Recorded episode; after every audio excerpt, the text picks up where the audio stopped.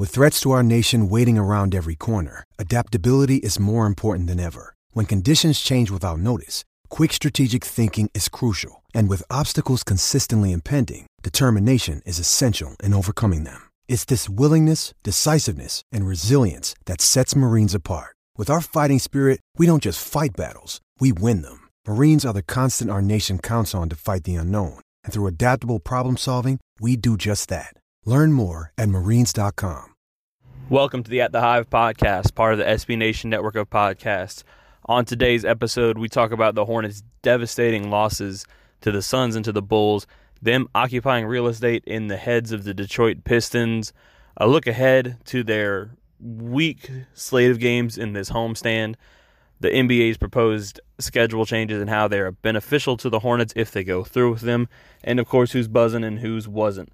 Let's get started.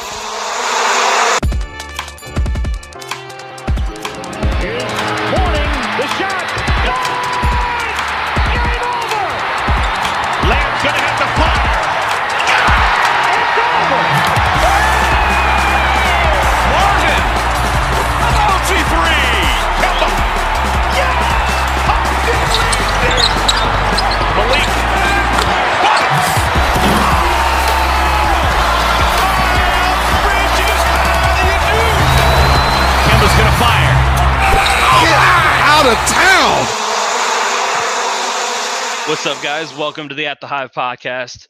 It's your hosts, Jonathan and Zach. Zach, how are you doing? R.I.P. Ron Rivera, Jonathan. we just Yeah. heard the news. Yes, Ron Rivera is out as a Panthers head coach after n- almost nine years. So that's the big Hey. news around Charlotte sports today. But we've got a Hornets podcast to talk about. Their job. Yeah. Yeah, it's probably time, but it's always sad. Like it's, I, I've been like, we need to get rid of Rivera, and then I see that it gets announced today. I'm like, oh, poor guy. I feel bad now. Do you think, and I'm going to ask you the big question right off the bat on the podcast, do you think Ron Rivera is the only professional sports coach to get fired in Charlotte this year? Yeah. Or I should say this season. Yeah, Borrego's fine. Okay. All right. You're You- saving you- Borrego. Do you agree with that? I totally agree. It depends on how many losses uh, pile up and how Jordan, if Jordan is able to say, "Hey, this is a, I'm going to be measured about this decision." But if I know one thing about Michael Jordan, he doesn't like to lose. Yeah, I just think the expectations coming into the season were super low, and I think the front office and the, everybody within the organization knew that. Like Mitch Kupchak was in Australia uh, to scout, and the two people he'd be scouting in Australia are LaMelo Ball and R.J. Hampton, and both are supposed to be top five picks. Um, so I think that that in and of itself shows where the team's expectations are for themselves. They Uh, have an think- idea that this is going to be a losing season, which we Yeah, and it'd be- Yeah. Yeah. And the Hornets are doing that losing season thing in spectacular fashion over the last couple weeks. Are you not entertained? so we talked about it earlier that the Hornets were due to regress um to and the mean. did they, did they. Yeah, and then and regression doesn't happen like in a short time frame. Like it's not like if you win a close game, but they were not going to keep winning games at this at this rate in such in so many close fashions. And the but the way they've lost these games lately is spectacular. Like I've said it a couple times on Twitter, I knew the Hornets were going to regress to the mean. I did not think they were going to regress to the mean in this way. You know we we go around the table at thanksgiving and we talk about things that we'll, we are thankful for and on top of family and my wife i added i was thankful for the detroit pistons because at least i got a little reprieve from the losses from the detroit pistons Yeah, and the Detroit Pistons are the only two wins that the Hornets have since our last episode, which was two weeks ago, since we didn't record uh, Thanksgiving week. So yes, very thankful for the, the Detroit Pistons, and the and the uh, the fact that the Hornets own space in their head, and the Pistons cannot close the deal against the Hornets. I don't know what it is about that, but the losses that we had, although they were spectacularly huge uh, in some circumstances, these are teams that are at the top of the Eastern Conference. We're talking about the Bucks, the Raptors, the Heat. Um, those were the really big losses. I guess you know we lost pretty big to the Wizards, but everyone else, at least we kept competitive. So I want to I wanted to ask you is this the most like consistently inconsistent team to this point that you've ever seen? Like the Hornets, every single good team that they've played has just completely run them off the court. Every single one. Every single team that's not good, the Hornets have played dead even. There's no variation from that over the course of the season. Yeah, and th- is is that not the description of a of a bad team? That It is- You're you're competitive with bad teams, and you get blown out by good teams. It is it is a description of a bad team, but like normally over the course of a season, you see some like oscillation. Like a bad team will upset a good team, or they'll get run off the floor by another bad team because it just wasn't their night. But so far this season, through a quarter of the season, it's been if the Hornets play a bad team, they will play close. They won't blow them out. They won't get blown out. It will be a close game down to the wire. And if they play a team that's supposed to be in the playoffs, the game will be over by the middle of the third or the middle of the fourth quarter, every single time. And I don't know what that means. I mean, uh, all right. So, big picture, I think that talent in the NBA this year, last year, maybe the past five to ten years have been concentrated on the the playoff teams, the teams that have uh, big name players on their teams. And this year, it's kind of coming to a head where, like, even people who are of mediocre talent, I've heard um, Waiters' name being pushed around as, as a trade chip going to the Lakers or something like that, simply because anybody who has playoff aspirations, who wants to go deep in the playoffs, they attract any type of talent. So it's not like the Hornets or the Wizards can really be competitive in the trade market, in the buyout market, just because they're looking to go to teams that are already winning and already have champion aspirations. Yeah, there's like a fine line where, like, at this point in the season, only the really good teams are getting good players, and the bad teams are just kind of getting worse. Yeah, and you can't attract anybody if you're just going to get worse. And that's kind of where the Hornets are. So on the two losses, the two losses that stand out the most to me were the Bulls game uh last Saturday before last, and then the Suns game on Monday night. LaVine, the legend. LaVine, Just- the legend. Because just because of the like, I don't. I think so. Which of the two to start off? Which of the two was the worst loss? Like, which was a more heartbreaking, like, shocking loss to watch for you? The bull, the end of the Bulls game Okay. reminded me of the um, game last year when Jeremy Lamb didn't have control of the ball at the last second, finally got it in his hands and did that bank three pointer to win the game. That's Mhm. basically exactly what LaVine did this year. Yeah. So I guess I guess the Hornets were owed one. And I think and I, I agree with you the Bulls game is the worst game. Um and I think it was like 75% I put this poll up on Twitter and like 75% of people said the Bulls. I think if the Suns game happened first, the answer might be the Suns. But since the Bulls game had happened so recently, like it was kind of expected. Par for the course, yeah. Yeah, so here's here's my story. I was at the the Bulls game, and I was uh doing my typical stuff, but I was doing it on my phone during the game because I which I I'm want to do sometimes. So I'm writing Mhm. the recap like on my phone during like uh timeouts and stuff. And when Terry Rozier made a shot to go by like seven or eight, I wrote in the recap that Terry Rozier iced the game with a three pointer or with free throws or something.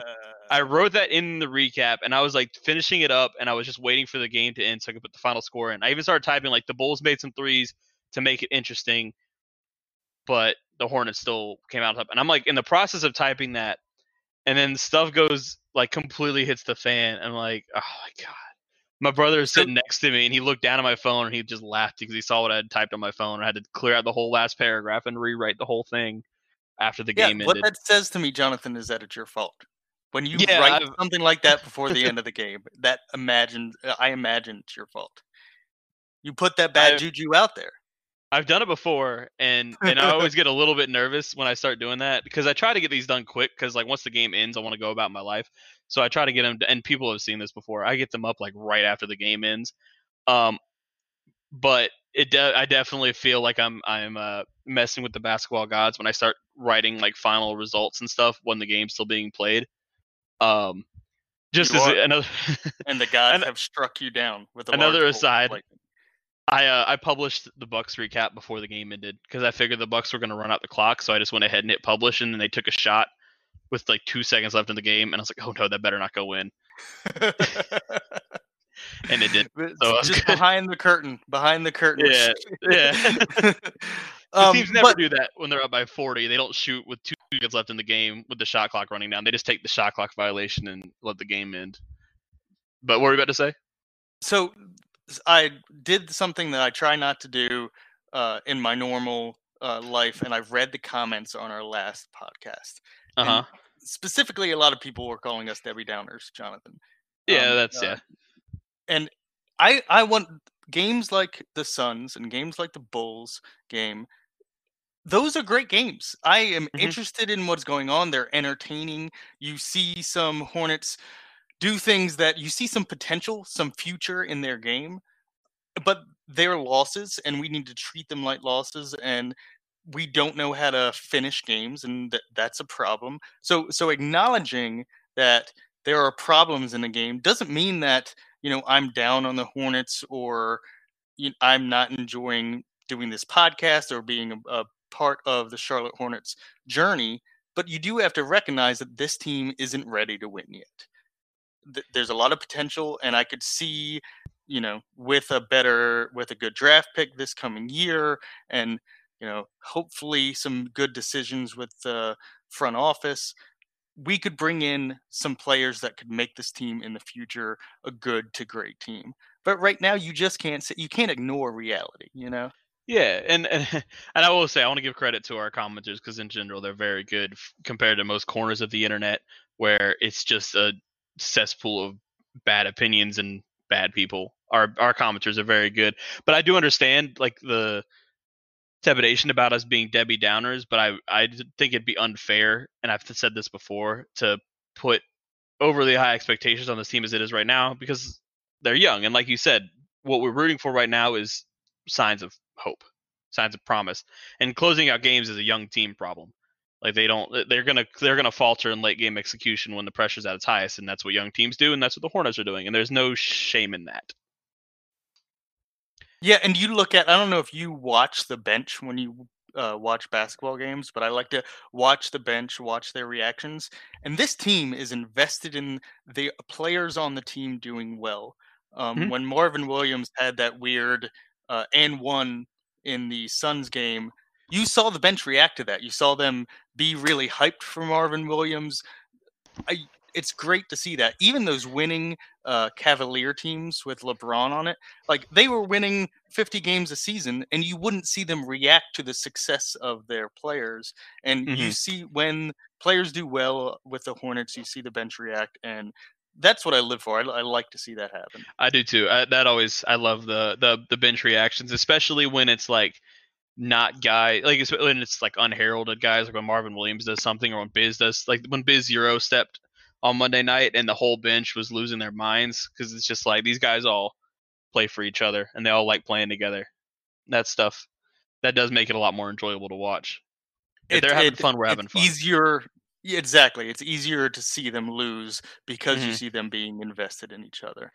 Um, yeah. Can we talk a little bit about the coming schedule? Can I can I change up the, and then we can get to? Yeah. I know you want to talk about that kind of stuff because I wanted to specifically talk a little bit about the Golden State Warriors. Yeah, um, we can. Yeah, we can switch stuff around. We can go ahead and look ahead to next week. Cool. Cool. I wanted to talk about the Golden State Warriors because they have four wins right now, Jonathan. They're bad. The Golden They're State Warriors aggressively bad. And my question to you is what happens if they're just bad all year? And they they have the they have the worst record right now. What if they end the year with the worst record?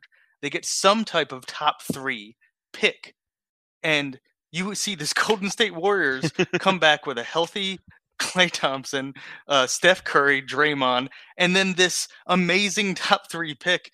I just I feel like it's got a Spurs um, not playing Robinson to get Tim Duncan kind of atmosphere going on there. And you know, Steve Kerr has got a, a Spurs history as well. Do you uh, do you have some conspiracy theory feeling going on with them? Because I, I, don't do. know. I mean, I, I don't know if if it's a conspiracy because they I don't think they tore Klay Thompson's ACL or they broke Steph Curry's hand. But I don't think they were terribly upset when Steph Curry was uh, found to be out for pretty much the whole year. I don't. I think they're just Yeah. like, oh no, darn, now we're gonna have to be bad. Oh no, um, because now like Draymond Green's getting sat for any sort of ailment they can find on a given night.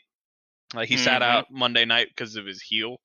Um, D'Angelo Russell's been out a couple times with with minor injuries. He might be back for the Hornets game on Wednesday, but uh, yeah, they're whenever whenever they can, whenever they could find an injury to put on the report, Russell and uh, Draymond go out, and I so I think they're fully leaning into this idea of being like the blatant top top three pick, and they have D'Angelo Russell still too, and t- on their team or to to flip for better for more assets next summer. Yeah, It's not- wi- it's with not that fair. being said, with that being said, it's it's crazy to say this. But we have Golden State next. Do you see that as a win?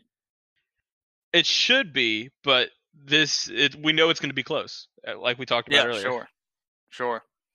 Um, I I predicted four last time we were on this podcast. I predicted we were gonna gonna go on a four game winning streak, and that was not a good prediction. but now you can try. Now, you- oh yeah, because that was with the the Wizards, Bulls, Heat, and Pistons. I think. hmm Yeah, Well, now, well, you could try again because now we have the the Warriors, Nets, Hawks, and Wizards all at home. Um, the Warriors are bad, and they the Hornets should win. Whether or not they will is another story. The Nets are not bad, but Kyrie Irving's not playing still. Um, they've been good without him, but they don't look as imposing on paper when Kyrie's got to worry about Spencer Dinwiddie. yeah, and so- you wonder who matches up with Dinwiddie in that game. Do you put? I mean, the, the problem with it, with the Hornets is that you don't. There's not. There's not a defensive answer, and the best defensive answer we've been able to come up with. It's so sad to say is Bismack Biyombo, who has been just- playing well. Yeah. I, it, it's just the Hornets because of the way their roster is constructed right now. They basically start two point guards, two power forwards, and a center. Um, so guys like Dinwiddie, who are kind of who are in between that, who are like combo guards, are kind of a matchup problem. Yeah. because you either put on you either put Rozier, who's too small, or Bridges, who's probably not quick enough, and then Dinwiddie's just gonna have his way. Um, the, the other team I want to talk about the Hawks because the Hawks have had a wild season so far. Very weird. They in consecutive games on Saturday night. So, Saturday they gave up 158 points.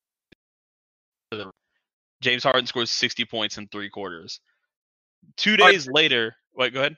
Well, I was going to say he scored 60 points. His career high is 61, and they didn't play him in the fourth quarter for one minute for him to jack up a three to get his uh, he get was mad about it too. career high. Yeah. He he looked he saw it on the scoreboard and he got mad.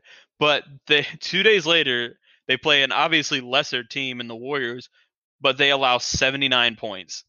They have 158 points and then 79 points in back-to-back games against NBA basketball teams. I don't know if a team has had a wider range of outcomes over a two-game span in the history of the NBA. And before that Rockets loss, they had just lost the past 10 games. It, Yeah. It's not been a good season for Atlanta.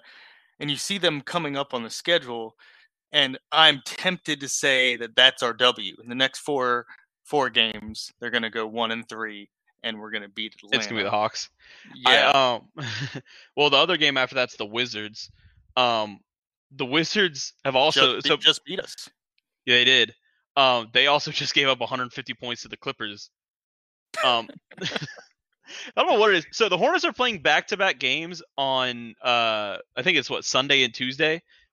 But they're playing back-to-back games against the Hawks and the Wizards against two teams that have both given up 150 points in regulation to the Clippers. Talk about a fun stat. Yeah, that's that's crazy. I mean, the Clippers are the best team in the NBA, the second best team in the NBA. Yeah, they're Um, up there. Yeah, uh, it's they're having a great season, and it's you know we lost. What did we give up? One forty ish to the Raptors. Uh, 132 to the Raptors, I think. yeah, one thirty two. 132 to the Raptors and 137 to the Bucks on Saturday. Saturday. Yeah, so as we've discussed, the defense isn't the best either. So and we just lost to Washington last week, so I don't.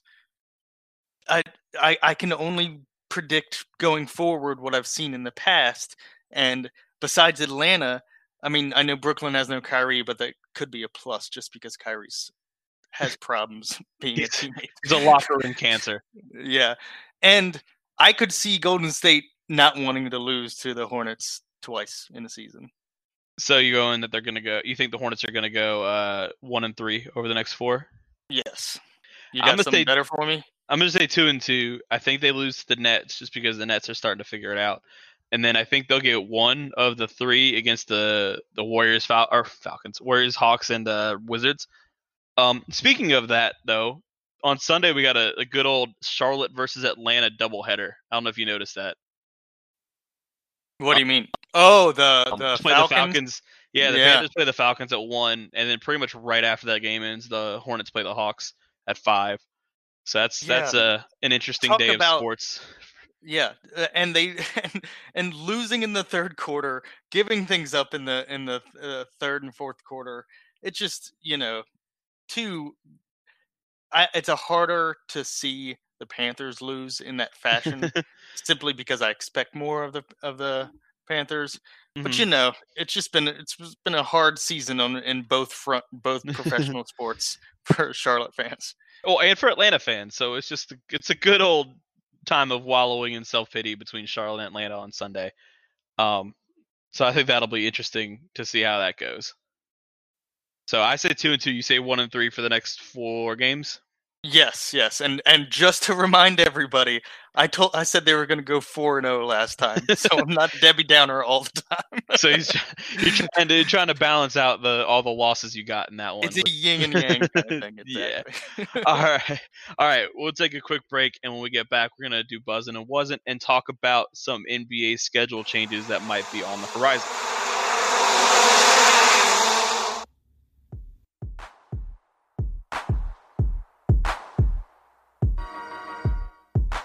Welcome back to the At the Hive podcast.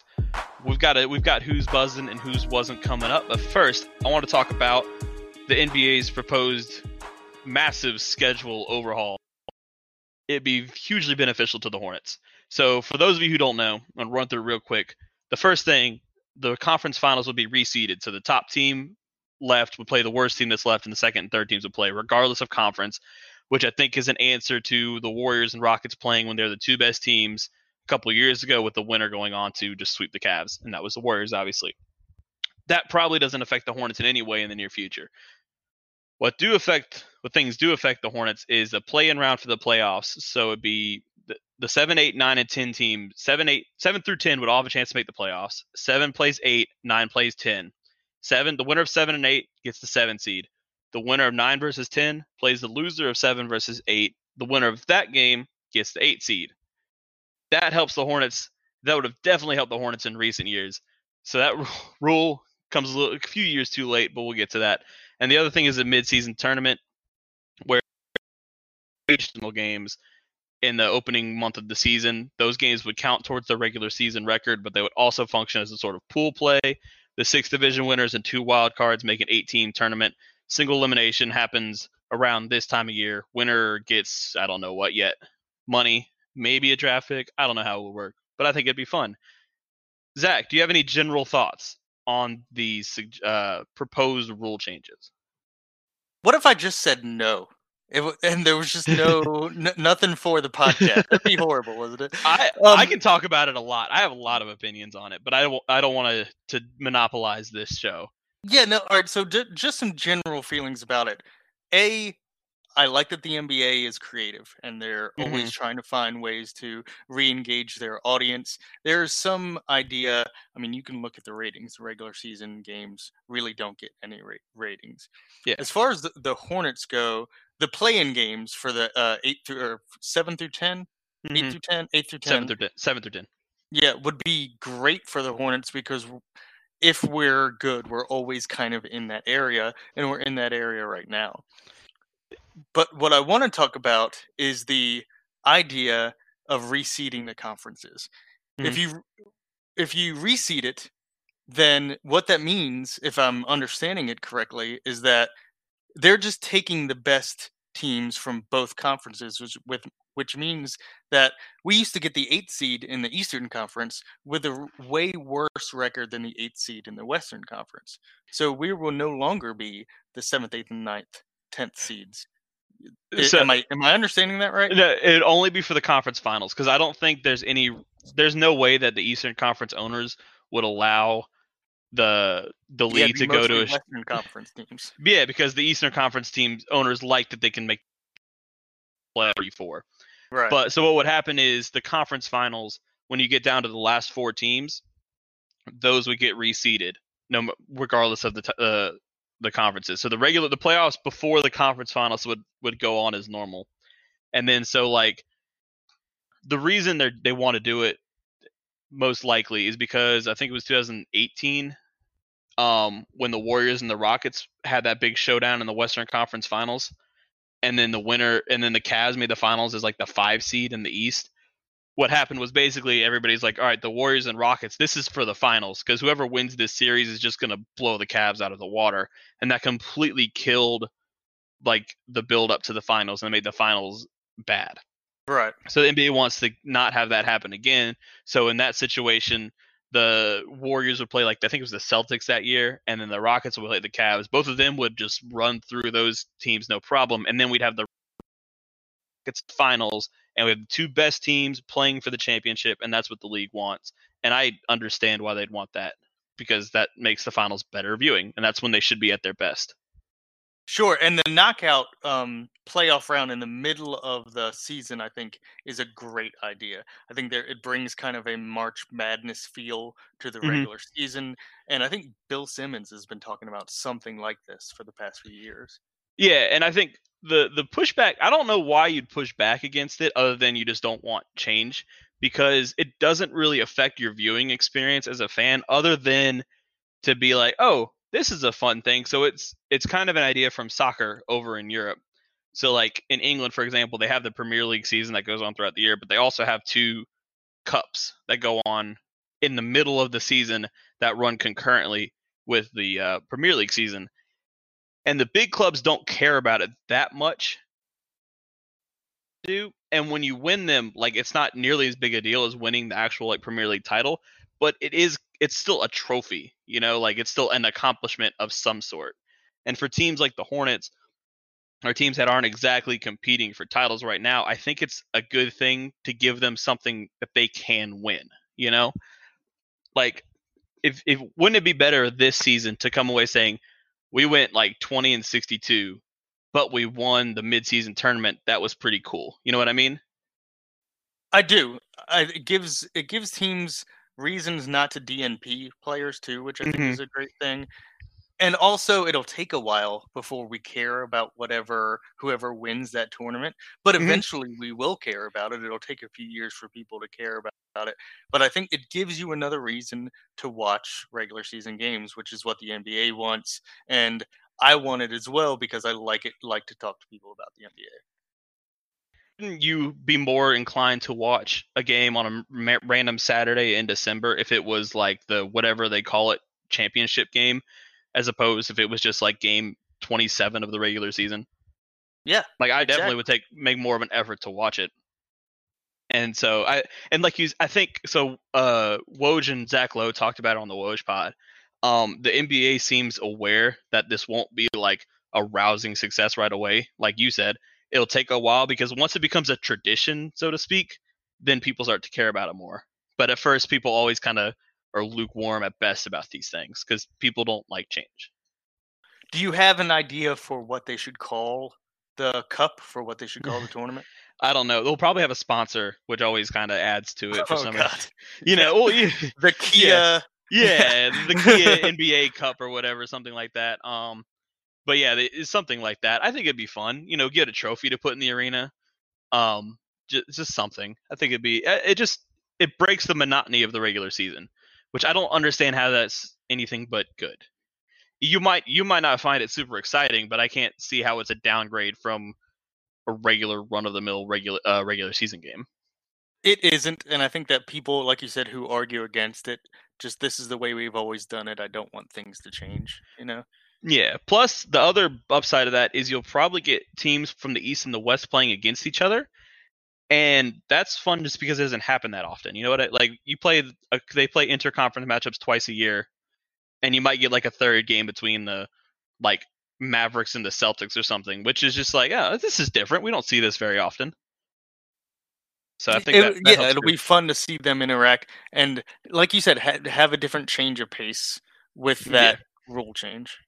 So I think, and uh, so I think it's good for the Hornets. The Hornets have another a thing they can actually like rule in, and then the play-in games as they get better will help. They would have definitely helped the last couple of years where the Hornets are bad all season and then they finish strong and then finish the nine seed. They could have. I'm pretty sure they could have made the playoffs if they had a chance to play like the Pistons last year. Well, we know they would have beat the Pistons last year. Yeah, as long as and I believe this is what they're thinking about too. As long as it doesn't add games, it shouldn't add games to the playoffs. No. It shouldn't add games to the regular season. You should take it away from the regular season and mm-hmm. and incorporate it into the. I guess they're talking about seventy-eight games. Yeah, it'd be 78. games. Yeah, so the only you'd play you'd probably play less than 82 games. The only way you play more is if you make it to the finals of the uh in-season tournament and then you're either the 8 and then you either lose the 8 7 8 game or you win the 9 10 game. So if you do both of those things, you could play 83 games.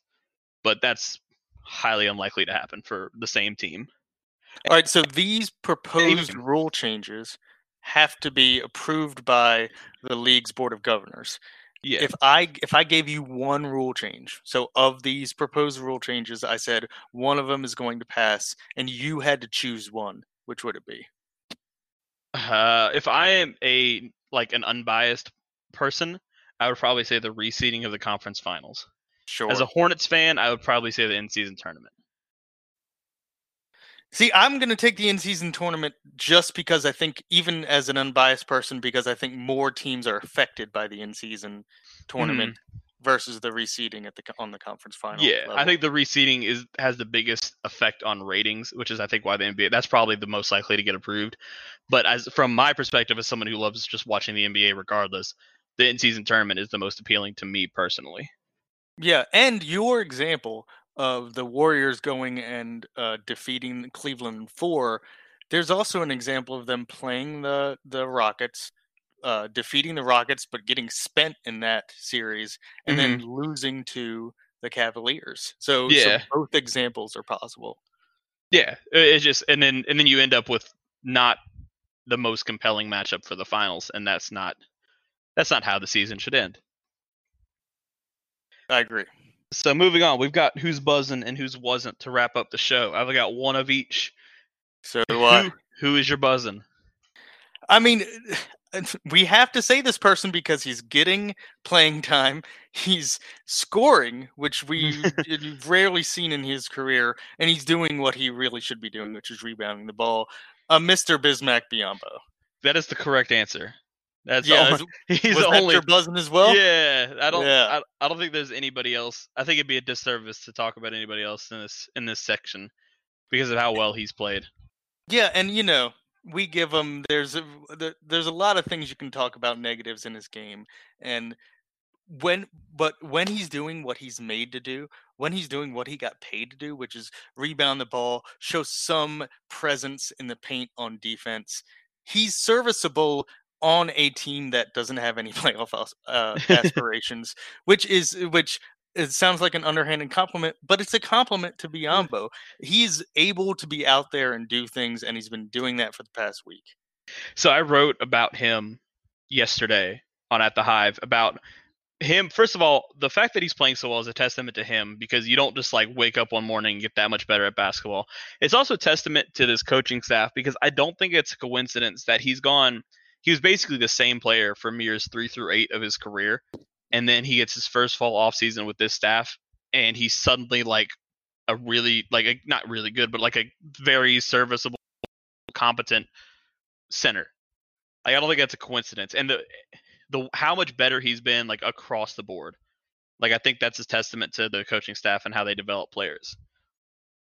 I have some stats. i do i think it's a testament to biyombo as well what you got So this season he is averaging 17 points per 36 minutes. Do you know what his previous career high was? I'm gonna say 13. 11. 11.3 points per game. You know, I was going for 11. Wow. so he's up by almost six points per game Mm-hmm. over, or six points per 36 minutes over his career, previous career best.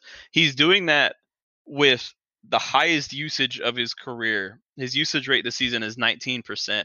The previous highest of his career was about 15. So that's a pretty significant bump. Despite that, he's shooting the second best percentage from the field for his career. He's rate of his career and the lowest turnover rate of his career. So he's shooting more, he's shooting more efficiently, he's turning the ball over less, and he's making better decisions with the ball. Like across the board better. Like that's that's amazing for somebody who's in his eighth season ninth season to just have that sudden improvement like that. Yeah, and you see it in his play as well. And Mhm. and it's weird to to think of Bismack Biyombo as the v- uh, veteran leader on a team, or the Mhm. uh, you see the team react to. Hey, he's a defensive. He's our quote unquote defensive stalwart. He's the the guy that we can uh, count on to get the rebound, and he's been like he he's been scoring too. It's just when you've got when you're at the bottom of the barrel when you're looking for something, it's great that you can find somebody like Bismack Biyombo. And he can catch now. Like he's done so many Well, things this yeah, season. yeah. Like I, he's not fumbled the ball away nearly as often as he has in years past, and he's making tough catches too. Like they're throwing him passes in traffic and bounce passes and no look passes and like transition bounce passes, and he's just catching and finishing all of them. I've never seen him steal a ball like on the perimeter before, and he's done it twice this year and dribbled in for dunks. I've never seen him do that before. He's done it twice already this year. I don't know what's gotten into him, but it's fun because he seems like I'm- the most likable person on the planet. I mean, yeah. Uh, one of the things that may have gotten into him is that it's contract year, and that doesn't I hurt. he- yeah, I bet he would like somebody somewhere to give him a contract. It also helps for the Hornets if they try to trade him at the deadline because now it looks like he can actually be like a, a helpful piece for somebody as opposed to just an expiring contract. Yeah, yeah. One of these days going forward, we're going to talk about potential trade pieces, and his name has got to come up somewhere. All right, so who is your wasn't? So that, and again, I may be going with an obvious wasn't, and I don't know what yours is, um, but we may have the same one. Mhm. It's M- MKG. Oh It's no, just- it wasn't mine. Okay, I'm I'm good, and it's I say it's obvious because he gets DNPs all the time. There's no minutes for this guy. Um, our uh, co- our colleague Andrew Waters wrote this interesting article about him needing a new team to maybe uh, change his fortune in the NBA, and I we've seen people uh, have success outside of the Hornets um, and maybe it was the Hornets situation that that made them not have success. I don't think it is the Hornets, man. I don't think M- MKG is an NBA player, and I don't think you can have him on a 2019 NBA team. Period. Um, that sounds really harsh coming Yeah. out of my mouth, but it seems to be the case. The defense that he brought four years ago, we're not seeing and he's not getting the minutes and that's my wasn't i know it sounds obvious but that's you know is there a- am i looking at it the wrong way can you No, see, uh, give, me, I- give me the other side of the coin I, no, I just think it's an interesting situation because he's not even getting into the game in garbage time. they're not Like- putting him out there at all Yeah, so I don't know what's Yeah. going on there. It's it's it's an odd situation. I don't know. I feel like he's going to be on a team next year. I think if he wants to be, because there's even questions about how much he even wants to play basketball. It seems like, um, he'll be on a team next year. I think, but I don't know what his role would be because he's now he's just kind of like an okay defensive guy with an okay motor when his defense and motor were the only things that kept him on the court before. I would love to do i would love to see or maybe i should write the article about like his transition between college what the what the hopes of his potential were Mm-hmm. and you know him coming up with you know we're tanking for Anthony Davis we get MKG instead the I was really hopeful about MKG when he first came on the Mhm. team and it just never coming to fruition I'd love to get his side of the story as well, and and see where he think where he thinks he's at in Yeah. his career. kind of like rescout him as a college prospect and see like what you know what kind of potential you see in the in the kid version of him Yeah, like at, without considering what he's become like without using the benefit of hindsight yeah that'd be an interesting uh art or a, an interesting take i uh my wasn't is hurtful to me because i'm such a big fan of him personally uh but it's miles bridges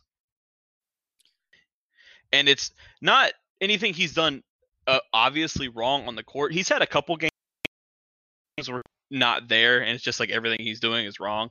And it's not so much his fault where he just can't catch a break or he's just having an off night. But his uh on off numbers this year are legitimately among the worst in the league. So do you know what cleaning the glass is? The website yes, I know the website. Yeah, I was like, Yeah. it's re- rebounding. No, I'm just no, no, yeah, no, no, yeah. So, so they they they do all these advanced, all these stats, and they eliminate garbage time and like last possessions of quarter heaves and stuff. So it's like regular possessions of basketball. Uh, Miles Bridges, the on off his on off differential. So the team's net rating when he's on the court is 22 points per 100 possessions worse than when he's on the court. Um, that is in the first percentile, as in 99% of players in the NBA have a better on off net rating. It's not good. yeah good. so so and you're saying that you're coming to the conclusion that the team is better with him off the court than it is on the court based on those stats they they have they they have been better with him off the court with him on, on the court. Now, I don't know how much of that is. I mean, obviously it has something to do with Miles Bridges. It, it's not that like it's not entirely a coincidence. I think there's an element that when he is on the court, he's generally like starting with a lot of young players, and when he gets subbed out, it's for guys like Marvin Williams and Nick Batum, who at this Right. point in their careers are much better at making their team better than Miles Bridges is. So I don't think that's you an just had to indictment on the Nick Batum compliment in there, didn't you?